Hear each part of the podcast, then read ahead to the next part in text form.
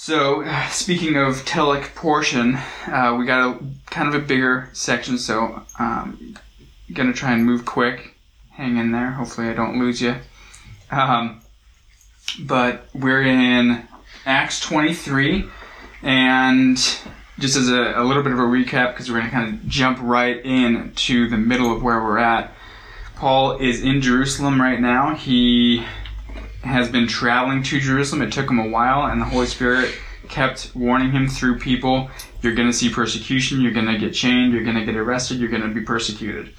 And it kept coming, and he finally got to Jerusalem. He was persecuted, he was chained, and then he was rescued by Lysias, who is the commander in Jerusalem, rescued, and then put before the council because he's like, why are they accusing this guy? And then Paul sort of throws this little grenade in there about the resurrection because he sees that there's Sadducees and Pharisees, and then the Pharisees say, We're not accusing Paul anymore. And then they just start fighting, like literally fisticuffs, Sadducees versus Pharisees. Huge riot ensues. Lysias grabs Paul and then locks him up, keeps him out, and then what happens from there is then there's this band of people more than 40 people who swear they're not going to eat or drink anything till they kill Paul. And so Lysias hears about this, so he grabs Paul and he's about to send him to Caesarea. That's where we find ourselves. Acts chapter 23, verse 23.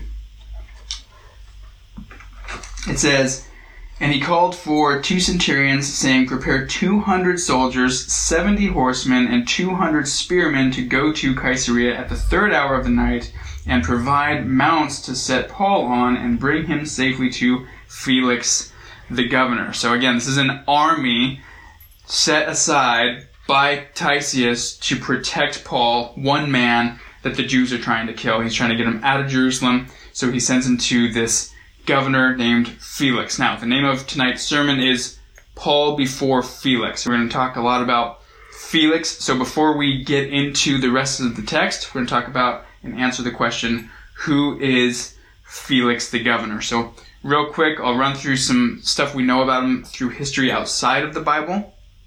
He is that classic Hollywood would love this guy from slave to royalty. Okay, that's his story. He was they called him a freedman, which means he was a slave, he became free, and he worked his way up. Now he's a governor, but he's married to royalty. So this in fact everyone's surrounding felix like this is the type of group of people and the type of person that hollywood would make movies about. Super interesting person super interesting group of people. This guy was very cruel and licentious in every way. He was a hedonist by every account. Okay so he was just uh, he, he did whatever he wanted however he wanted. He said whatever he wanted, whenever he wanted.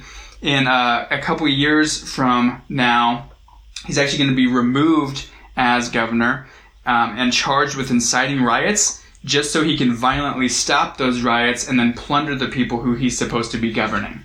So he's going to be removed from his position, and the only reason he's not punished, and typically that type of governor would be punished by death, the only reason he's not punished is because his brother, who got him into politics in the first place, uh, he has a very close relationship with the Emperor Nero at the time, and so he talks Nero into letting his brother go and not be punished. So at this point in Felix's life, in chapter 23 of Acts, he's on his second marriage. Okay, he's Throughout his life, he's married a total of three times, but right now in Acts chapter 23, he's on his second wife, and we're also going to meet her tonight. Her name is Drusilla.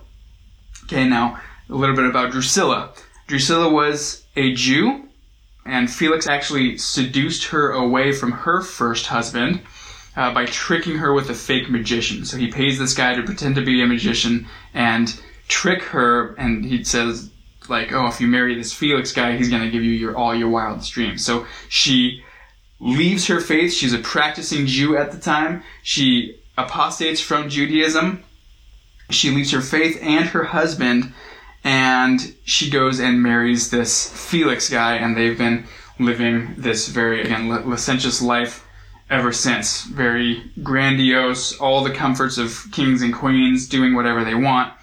Uh, this Drusilla is actually the daughter of Herod Agrippa. Do you guys remember meeting Agrippa a little earlier in Acts? This is the guy, the king, who killed the apostle James, the brother of John. And right after that, he seeks to kill Peter. Okay, he, he fails at killing Peter because an angel sets Peter free right? And he gets out. Shortly after that, Agrippa goes to this big event. He's hailed as a god, right? The voice of a god, not of a king. And he's hailed. A, an angel strikes him, and uh, shortly after, he dies by uh, worms. Um, yeah. So that's Agrippa. This is Drusilla's father. Also, at this point, in Acts 23 and 24, we're going to get into Drusilla. She's about 16 years old. Okay? About 16 years old. She's already on her second marriage. Uh, she's living, don't feel too bad for her because it's not like she's not getting what she wants. She chose to marry Felix. She uh, rebelled against her family. She left her faith. She's made a lot of hedonistic choices and continues to. Again, by every account, both of these people, both Felix and Drusilla together, were throwing these crazy parties. Felix is about 45 to 55 and she's 16, and they're just doing whatever pleases them. So, Lysias, the commander in Jerusalem, he's trying to protect Paul, so he's getting him out of Jerusalem and sending him to this Felix in Caesarea. Let's pick it up in verse 25 of 23. He, this is Lysias, wrote a letter in the following manner Claudius Lysias, to the most excellent governor Felix, greetings. This man was seized by the Jews and was about to be killed by them. Coming with the troops, I rescued him, having learned that he was a Roman. And when I wanted to know the reason they accused him, I brought him before their council. I found out that he was accused concerning questions of their law, but had nothing charged against him deserving of death or chains. And when it was told to me that this Jew, uh, sorry, that the Jews not this Jew, when, when it was told to me that the Jews lie in wait for the man, I sent him immediately to you, and also commanded his accusers to state before you the charges against him. Farewell. Then the soldiers, as they were commanded, took Paul and brought him to Antipatris. Okay, this is sort of almost about a little farther than halfway to Caesarea. The next day, they left the horsemen. Okay, so all the sol- soldiers walked more than halfway to Caesarea. Then they turn back and they go back to Jerusalem, but the horsemen take Paul on. The next day, they left the horsemen to go with him and return to the barracks. When they came to Caesarea and had delivered the letter to the governor, they also presented Paul to him. And when the governor had read it, he asked what province he was from and when he understood that he was from Cilicia, which is where Paul is from, he's from Tarsus, which is in Cilicia. He's probably just asking to see if it's in his jurisdiction. He finds out it is, so he continues. He said, I will hear you when your accusers have come. This is the right to face your accusers. We have that in our law also. I think we probably got that from the Romans. Uh, and he commanded him to be kept in Herod's praetorium. Okay, do you remember what we've been talking about in the last few weeks? We've been talking about how God has his hand on his people, even through the darkest times. Sometimes he protects him in those dark times, sometimes he doesn't. We don't always know why, but we have to trust in the love and goodness of God in those times. But ultimately, God's the weaver at the loom. He, he weaves even the darkest parts of our lives into a beautiful tapestry. We don't know always what's going on behind the scenes, but we, we trust in God. And here we see that God's hand is on Paul in some kind of cool ways. Um, Herod's Praetorium is quite literally it's the king's vacation house. When when King Agrippa comes to Caesarea, that's his spot. Uh, we would call it a palace today. It is beachfront property. Caesarea was right on the sea, and that praetorium was literally like built into the sea. Beachfront property, ocean views that you can't even imagine, right on the Mediterranean, and all the comforts of a king.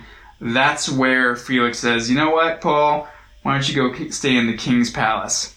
So I'm not saying Paul's on vacation, okay? He is certainly not, but this is also not what he was expecting, okay?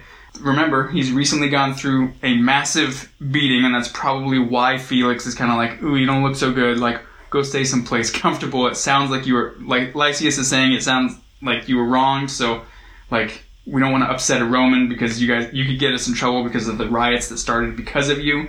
Uh, so he might be trying to just, like, play nice with Paul, go stay in this really comfortable spot.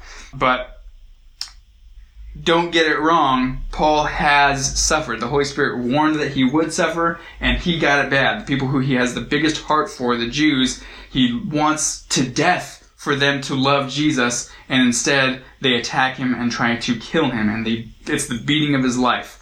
Uh, Paul is late 50s, early 60s at this point. He's not a young buck, and he's taken a lot of beatings, more beatings. I mean, it really, it wears on you at that age and uh, he suffered, and he he has has certainly is in the middle of a trial, right? He's he's literally, yeah, he's getting this nice place to stay, but he is in chains. He is he is in chains. That is, he is still uh, under arrest, right? The past couple of weeks, though, they've been some of the hardest in Paul's life. The past couple of weeks in Paul's life have been leading up to the Holy Spirit warning through people, hey you're going to get persecuted. It's going to be rough. He says, I know, but I'm willing to even die for the name of Jesus. He goes, and then he gets the beating of his life in Jerusalem. So, so the hardest weeks of his life just before this. So let me say that sometimes God wants to prepare us for really rough times, but sometimes along the way, he'll give you some good stuff, some, some comfort, some, some joy within the midst of some trials. This is not always the case. Sometimes it's really dark and, and you can't see the good anywhere, but typically God will kind of give you these cool little nuggets, these cool little gifts uh, within some hard stuff. Personally, Annie and I, uh, when we left Columbus, or when we were living in Columbus, we had no intention ever to move back to California or move back to Long Beach. We loved it here, but it was not something that we thought would ever happen. We didn't think we could afford it. It was never something on our radar. Well, eventually we heard pretty clearly that God did want us to move back here. And when we did, we honestly had to mourn some of the comforts that we were preparing for. We were looking to start laying down some roots. We were saving up for a house. We were starting to think about kids. Our life was starting to be very predictable in Columbus, and God says, I want you to go to Long Beach. So here we are. And it was honestly really hard. We had to mourn the idea of owning a house. We never thought we would. We never thought that we would be able to do a lot of the things that we had been planning to do with our lives. Obviously, God has given us abundant blessings. And, and what he told us was, you're gonna, it, life's gonna be tough. It's not gonna be as easy as if you were to stay in Columbus but it's going to be more fruitful. So that was our calling to Long Beach. And I will say, it is true. The years leading up to now, the, lead, the years leading up to buying our house were some of the hardest in our marriage, some of the hardest in our lives. We, we went through and, and saw a lot of stuff that was not comfortable. But God still showed up in some cool ways and gave us some blessings that we had given up on. So sometimes God gives us these warnings and He gives us these things to prepare our hearts for the worst and it is the worst, but sometimes He'll still bless us with some really amazing blessings, and we need to thank Him and praise Him for His goodness in those times. Now, again, Paul's in the middle of it. He still has a lot of suffering yet to come. Jesus had already told him, hey, just like you ministered to Jerusalem, you're going to minister the same way in Rome. So he knows there's more suffering coming. And he knows it's coming. But at this moment, at this time, God has some cool blessings for Paul in a way that he didn't see and, and for sure did not expect. Continuing with our story in verse 1 of chapter 24, it says, Now after five days, so Paul is in the praetorium for five days, Ananias the high priest came down with the elders and a certain orator named Tertullus. These gave evidence to the governor against Paul. The NASB, instead of evidence, uses the word charges. This is more likely what they were bringing to Felix because they didn't have any evidence because Paul didn't do anything wrong. Verse 2 And when he was called upon, Tertullus began his accusation. There's really what he's bringing, uh, saying, Seeing that through you we enjoy great peace and prosperity, is being brought to this nation by your foresight, we accept it always and in all places, most noble Felix, with all thankfulness. Now, let me just say real quick there's a difference between respect and flattery. Okay? None of what Tertullus just said is, is true. Under Felix, once Felix took power as governor, there was not peace, there was not prosperity, except for those who were bribing Felix and gaining prosperity through usury and even crime. Crime ran rampant under Felix as governor. And he is not noble. Okay? All of history tells us that, that that's the case. That being said, flattery is not always a lie, but if someone is saying really nice stuff that is a lie, that's flattery. it's kind of like a square rectangle thing, right? A, a, a rectangle is a square, but a square is not always a rectangle. It's the same with flattery, okay? It's not always a lie, but if someone's saying really nice stuff to you and you know it's a lie, or really nice stuff to someone else and you know it's a lie, that's flattery, okay? Also, some people really love being flattered, okay? And this Felix, he knows that this guy's flattering him. And, and, a lot of time you know you're being flattered. Some people are like, yeah, they eat it up. Oh man, yeah, just keep saying nice stuff to me. Like, even if they know that the other person wants something from them, they just like hearing nice things being said about them. But a wise person needs to be aware of flattery. Okay, this is a theme throughout the Bible. Because typically, if you're being flattered, you're being deceived. That, that's typically what's going on. If you're being flattered, if someone is flattering you, it's because they either are deceiving you or they're going to deceive you, or they're already deceiving you, or they're they're doing things behind your back, but they want you to think that you're real nice. So if you're being flattered, typically it's because you're being deceived. Verse four. Nevertheless, not to be tedious to you any further, this is still Tertullus speaking to Felix. I beg you to hear by your courtesy, keeping the flattery going, a few words from us. For we have found this man a plague, a creator of dissension among all the Jews throughout the world, and a ringleader of the sect of the Nazarenes. He even tried to profane the temple, and we seized him and wanted to judge him according to our law, but the commander Lysias came by and with great violence took him out of our hands, commanding his accusers to come to you. By examining him yourself, you may ascertain all these things of which we accuse him. And the Jews also assented, maintaining that these things were so. Tertullus is trying to throw Lysias under the bus. And so this whole crowd comes with Tertullus and Ananias, the high priest at the time, and they're all chanting like, "Yeah, that's how it was. Yeah, that's what's going on." You weren't even there. And and in this whole thing, I know, right? He, he's like throwing Lysias under the bus. And he said that by great violence, Lysias came and took Paul from us. Now, they were the ones being violent against Paul. The whole city, it says, got wound up, and this angry mob attacked Paul. They're kicking him, they're hitting him, they're throwing things at him, they're trying to kill him. And Lysias, yeah, maybe he used violence, but he went in to save an innocent man. So this is a, a false accusation coming to Paul. And again, remember that Paul this is just not even two weeks after this thing happened. And, and imagine what Paul would have looked like after a beating up, up like that. An angry mob the size of a city, everyone focused in on and trying to kill Paul. Paul looked gnarly. Okay? And out of the entire crowd who's like, yeah, Paul's the bad guy. Yeah, that's what happened. Violence was done against us. Out of that whole crowd, there's only one guy who looks like violence was done against him.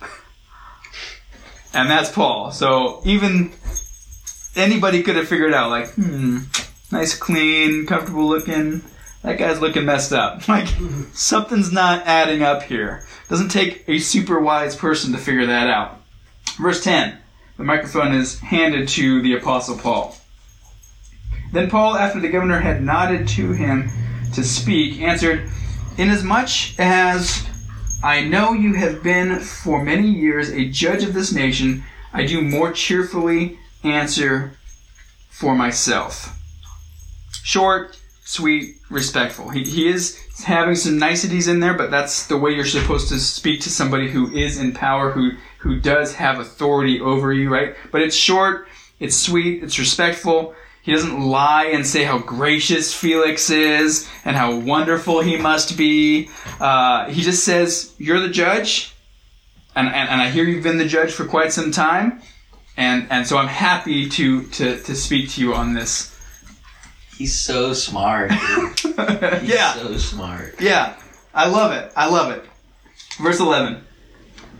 Because you may ascertain that it is no more than 12 days since I went up to Jerusalem to worship, and they neither found me in the temple disputing with anyone or inciting the crowd, either in the synagogues or in the city, nor can they prove the things of which they now accuse me.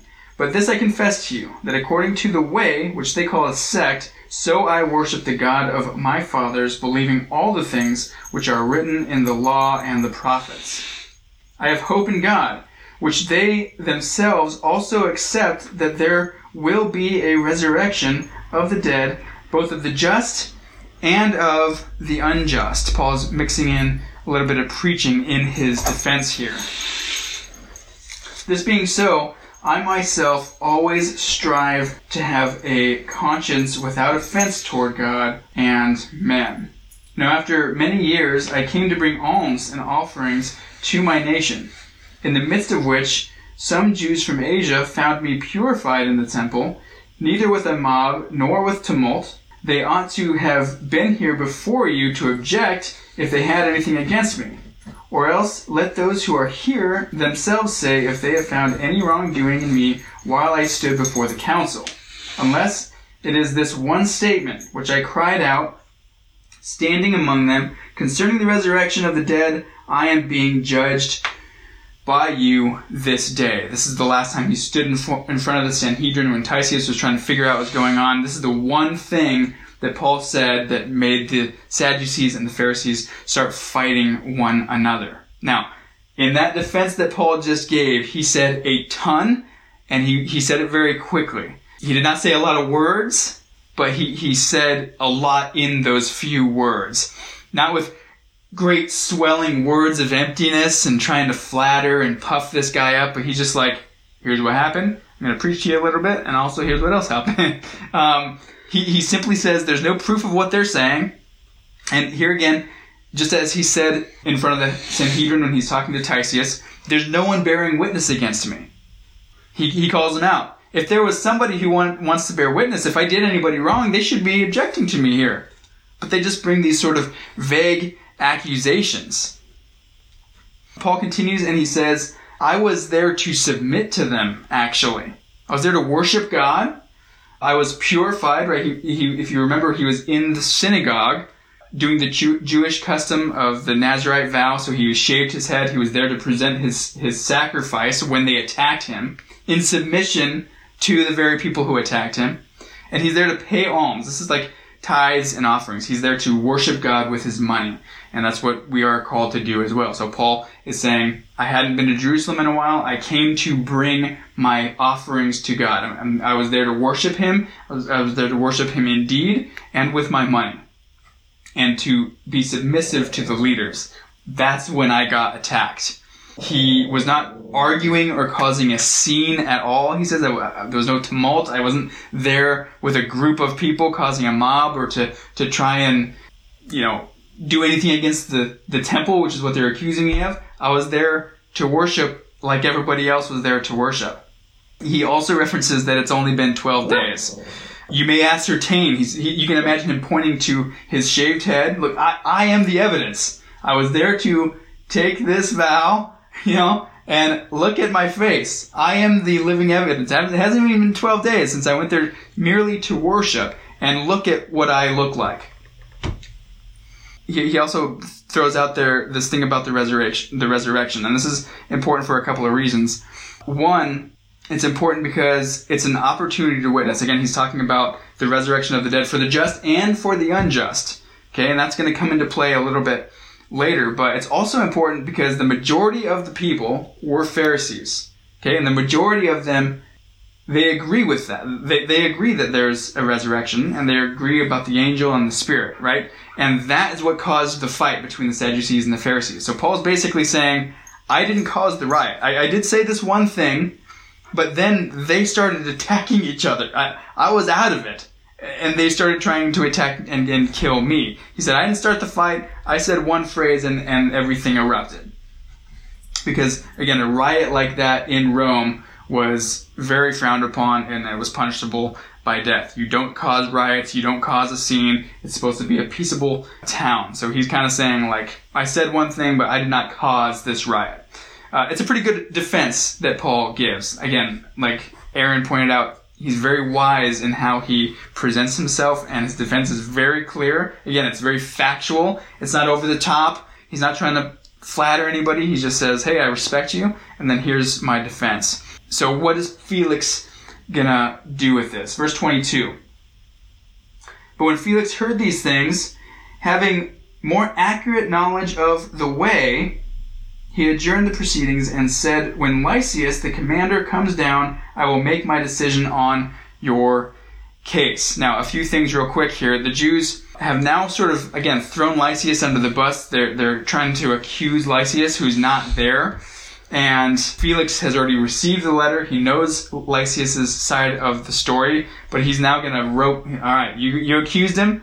Everybody has the right to face their accusers. I'm going to bring him in on this because he has a different perspective than you Jews who are bringing your accusation. Number two, notice that Felix, he knows quite a bit about the way. How to say? He has a more accurate knowledge of the way. I'm wondering if that's why Tertullus did not call it the way, or he did not call it Christianity. Maybe he knows Felix knows a little bit about this topic. He calls it a sect of the Nazarenes, which, by the way, this is the first time that it's called that. And later the Jews will grab onto that, and that's what they're going to start calling Christians. Because the way right? There's all kinds of scriptures in the Old Testament speaking of the way of God, the way of righteousness, the, the way that the, the righteous should walk, the way of the wise. Jesus comes and says, I am the way, I am the truth, I am the life. No one gets to the Father but through me. Okay, so he is the way. He fulfills all of those scriptures talking about the way. Also, the word Christianity, they, they don't want to call Christians Christians because it has the name Christ in it which means anointed ones. Kind of a cool little side point is that we receive the anointing of Christ when we have faith in everything that Jesus did and everything who, who he is. He is the anointed one, but we step into that anointing when we have faith in him. So maybe he didn't want Paul to be associated with the way or with Christians because he knows Felix knows a bit about this. Maybe he is curious about it, which we're going to see next. Verse 23. So he, this is Felix, commanded the centurion to keep Paul and let him have liberty, and told him not to forbid any of his friends to provide for or visit him. So presumably, Paul continues to stay in Herod's praetorium has kind of a, a cushy spot for the time being. But in addition to that, Felix also lets Paul see friends and, and have them come and, uh, what did it say? Provide for and visit him. This is probably first and foremost for Paul's health. Do you guys remember what the profession of our writer, Luke, what his profession is? Doctor? He's a doctor. He is probably Paul's personal physician, which is really useful in a time like now where Paul gets whipped and beaten and kicked and they go and then Luke goes and he can tend to his wounds. Again, Paul's middle aged now and uh, he, he could use some help. So that's probably why Felix is like, hey, don't forbid anybody to come see him. But Paul is also, you know, he's ministering to people in the praetorium. Like, oh, friends can come? All right, cool. Bible study. We also know that during this time, Paul is writing a lot of the letters that we read in the New Testament. So he's not just sitting around cushy cushy, just like soaking up the sun. He's probably, you know, taking in some sea air and trying to heal himself, but he's also like, okay, well, I'm going to be useful. Like, friends can come see me, sweet, Bible study. You know, I, oh, I've got some, some free time. I'm, I'm gonna I'm gonna write a letter to the Corinthians, or I'm gonna write a letter to the Galatians. He, he's continuing to be active in his calling. Verse 24. And after some days, when Felix came with his wife Drusilla, okay, here they are, who was Jewish, he sent for Paul and heard him concerning the faith of Christ. Amazing. He knew something about the way, but he wanted to learn more.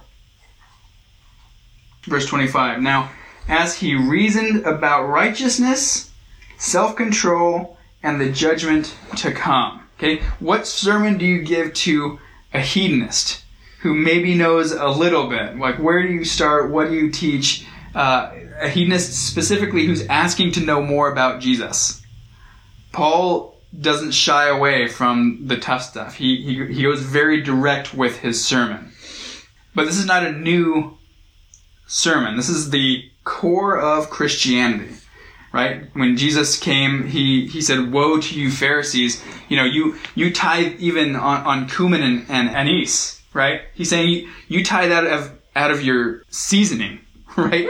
Like, you buy a bag of rice, you take 10% of that rice and you tithe it, you know? You buy a, a little piece of, you know, Cajun seasoning, Anthony, uh, you take 10% of that Cajun seasoning and you, and you give it to God. You give it to the synagogue, right? Jesus says you're, you're tithing your your spices, but you've you've gone away from the weightier matters of the law, and that is mercy, justice, and faith. This is a massive theme throughout all of Scripture. These are super important, and these are the three things that people leave the faith for. They, they, they walk away from God because they, they don't like His justice, or they don't like His mercy, or they just don't want to have faith in God. They don't, they, they don't want to wait on the Lord, right? They don't trust in God. They, they, they lose trust in God. They, they, they forsake God.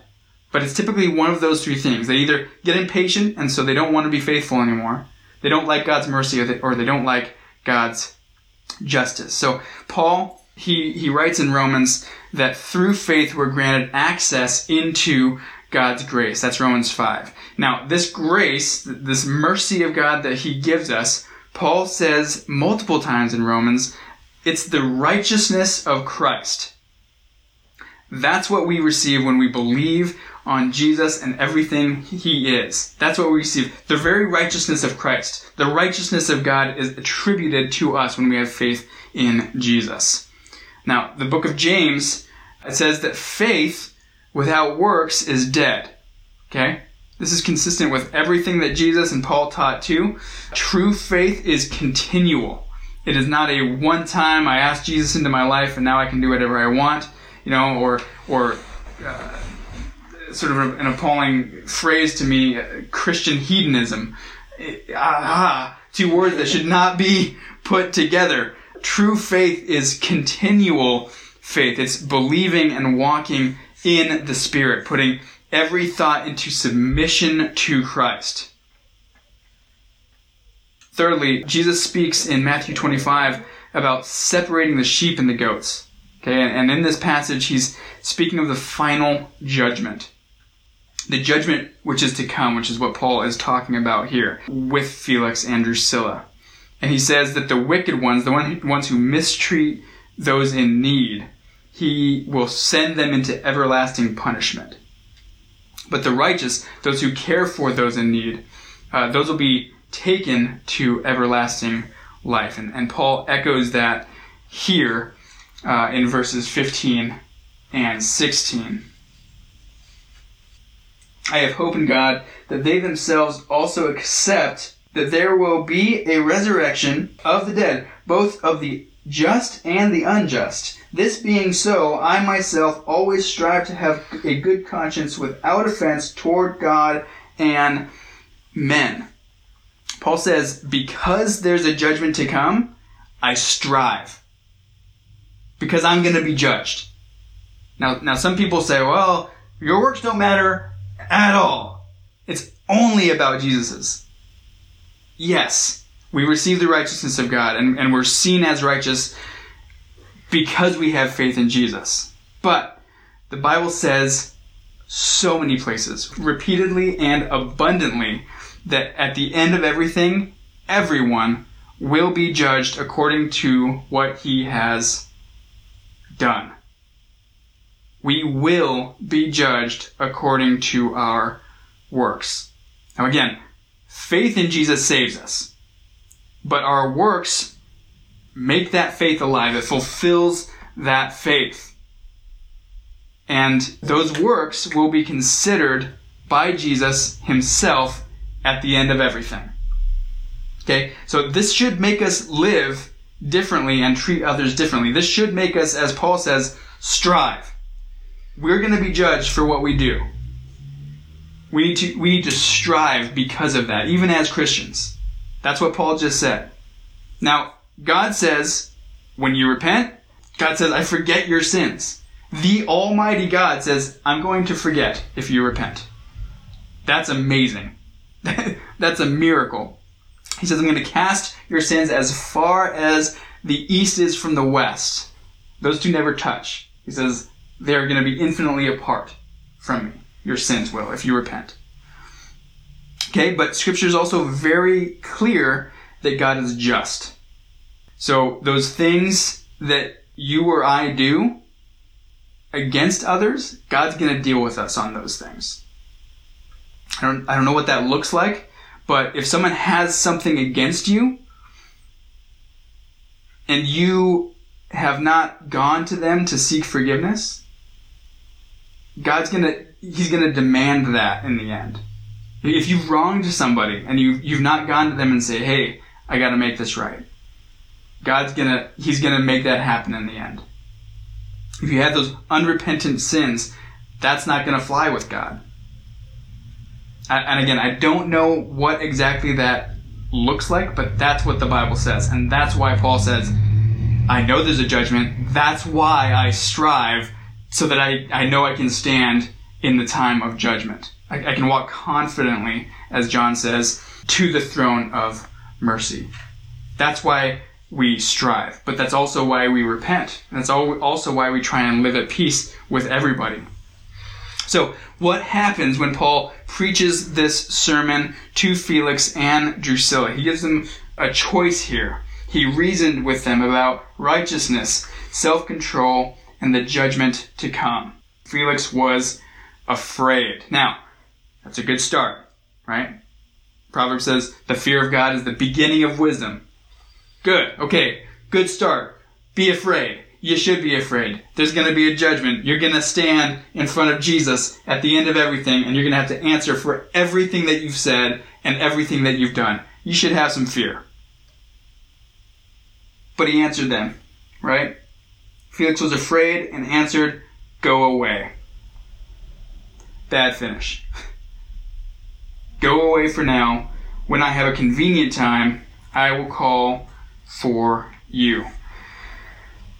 This brings to my mind the Athenians who asked Paul to stay. And hey, well, we're going to hear more about this. Paul, why, why don't you stay and you, you preach more? But remember what Paul said when they said that. The next verse says, So Paul departed. Everywhere else in, the, in Acts, it, when people ask Paul to stay, he stays. But it's interesting in that part it says, So he departed. Because they just wanted to hear more. They weren't changing their lives. Felix says the same thing. When it's convenient for me, I'll hear more of what you have to say. This is the mindset of those who say, I believe in God, but. It doesn't matter what comes after that. the, the but negates everything before. I believe in God, but. Eh, it means you don't. Okay? These are the people who say, I want to I want to live a life of sin. I want to live a hedonistic or life or, or do whatever I want. I'm, I'm just chilling. I'm just having fun, doing whatever I want. And, and maybe, you know, on my deathbed, I'll sneak, sneak the Jesus prayer in there and then I'll be able to go to heaven. That's the person that we're dealing with here with Felix. They want to live a life of complete debauchery and then accept the righteousness of God at the end. Right at the last minute. So that they can do whatever they want and then just like swipe righteousness. It's not how it works. That is no faith whatsoever. It's a dead faith, James says, as we said before. James 2 19 and 20 says, You believe that there's one God, you do well. Even the demons believe and tremble. Okay? That's where Felix is at. He believes and he's trembling. But James continues, But do you want to know, O foolish man, that faith without works is dead? If you have nothing backing up that faith, if you say, Yeah, I believe in God, but you literally do nothing with that faith, it's not faith. It's it's dead faith. Yeah, you might in some sort of disconnected way say, Yeah, I, I guess I believe in that. But you do nothing to back it up. You don't have faith in Jesus. You're not abiding in the vine, as Jesus says to do. You're not walking in the Spirit, as Paul says to do in Romans 8. Felix says, Go away. He was cut to the heart, right? As we've seen throughout Acts, we see that he, he's convicted and he's afraid. And all he had to do is trust in and believe in Jesus, but he rejects him. In doing nothing, in that moment of decision, he rejects Jesus. Go away for now. When I have a convenient time, I will call for you. Meanwhile, he also hoped that money would be given him by Paul that he might release him.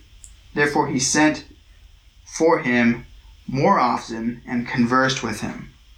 So he actually had more than one choice. He had multiple opportunities to make this choice because you know Paul's not just, you know, chatting with him. You know he's witnessing to him every single time. Now, the Bible or history, neither of these give us any indica- indication of repentance for either Felix or for Drusilla. Felix continues in his wickedness. He eventually divorces Drusilla. Drusilla actually dies in Pompeii when Vesuvius erupts. She, she's there with her son, and, and they die in that eruption. Felix eventually dies of tuberculosis, as many Romans did, because they were living debau- debaucherously, and, and he, he dies sometime, I think, before Vesuvius erupts. But there's no change. He, he's heard the invitation of Christ. And he says, oh, yeah, maybe when it's con- convenient. Maybe later. Finishing off the chapter. But after two years, Porcius Festus succeeded Felix, and Felix, wanting to do the Jews a favor, left Paul bound. This was Paul's ministry for two years. Meeting with Felix, and again, probably writing to a lot of the other churches. That's where he was at. He's under arrest. I mean, even if he's got comfortable place to stay, he's sort of stuck. Just at the whim of Felix. Oh, it's convenient for me to hear you now, you know. And he goes and witnesses to Felix, and Felix ends up kind of like roundaboutly asking for a bribe for two years. for two years. What's the purpose of witnessing to someone God would know would reject him for two years? Because that's where Paul was at. Because God still loves that guy. Because God still loves him.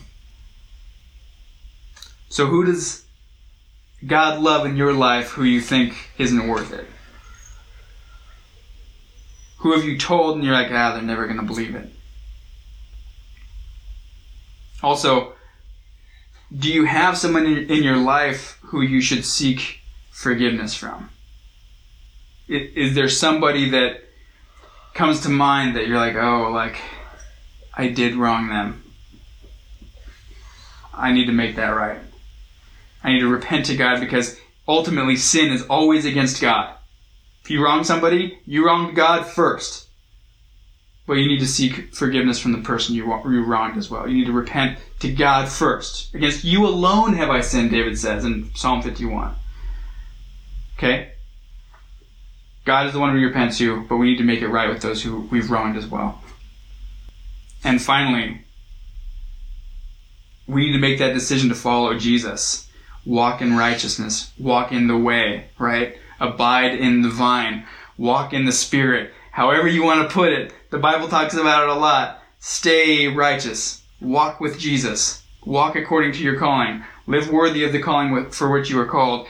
Over and over. Don't delay to do what God has told you to do and continually walk in the way that God is calling you to do. Let's pray. God, thank you for forgiving us and more than that, em- empowering us to forgive others.